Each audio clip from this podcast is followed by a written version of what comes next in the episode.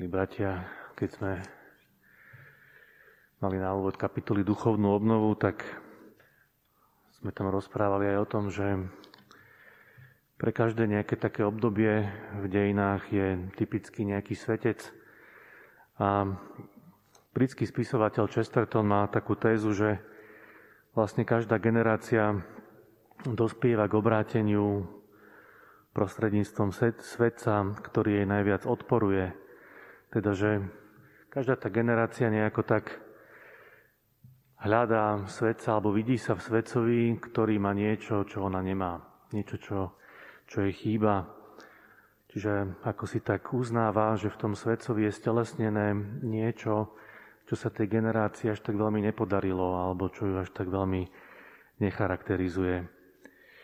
A Chesterton hovorí, že 19. storočie tak to uchvátil svätý František Asisky, ktorý bol taký protiklad možno tých viktoriánskych angličanov, ktorí boli takí hrdí na priemyselný rozmach a rast hospodárstva, takú tú sofistikovanú politickú kultúru. Ale práve tento svetec v nízkej kutni sa možno v tých londýnskych salónoch zdal ako niečo viac než len nejaká historická kuriozita. Bol, bol takým symbolom toho, že poukazoval, že týmto ľuďom, ktorí mnohom dosiahli veľmi veľa a dokázali vytvoriť veľké dobrá, niečo chýba. Ako keby bol takou druhou stranou mince toho, čo tá doba dokázala. Popri tých všetkých materiálnych úspechoch svätý František tak symbolizoval práve tú dôležitosť chudoby a oddanosti Bohu a niečoho takého opačného, než tá doba dokázala.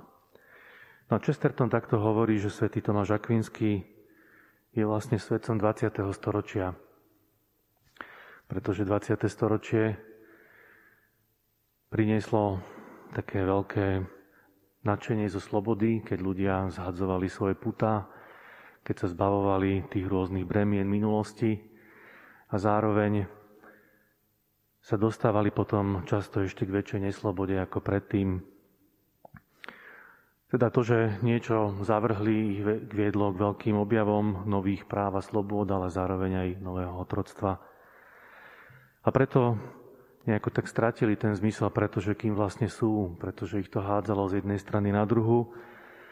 A práve svätý Tomáš prichádza s takým poctivým hľadaním odpovedí na tie základné existenciálne otázky, kto sme, kam smerujeme, prečo sme tu.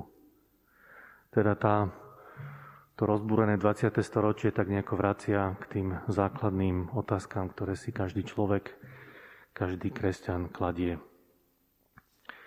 A môžeme povedať, že to, čo vlastne prináša ako svoj vklad, lebo 20. storočie naozaj svätého Tomáša na, na novo obnovilo, je, že popri takej nadčasovej múdrosti, ktorú Tomáš hľadá v dialogu s rôznymi ďalšími mysliteľmi, nielen kresťanskými, prináša aj takú autentickú pokoru. Teda na jednej strane tie základné otázky veľmi poctivo skúma, veľmi tak dôkladne analizuje, ale zároveň je tam ten dôležitý moment svetosti, pokory pred Bohom, takej úcty k tajomstvu človeka a Boha.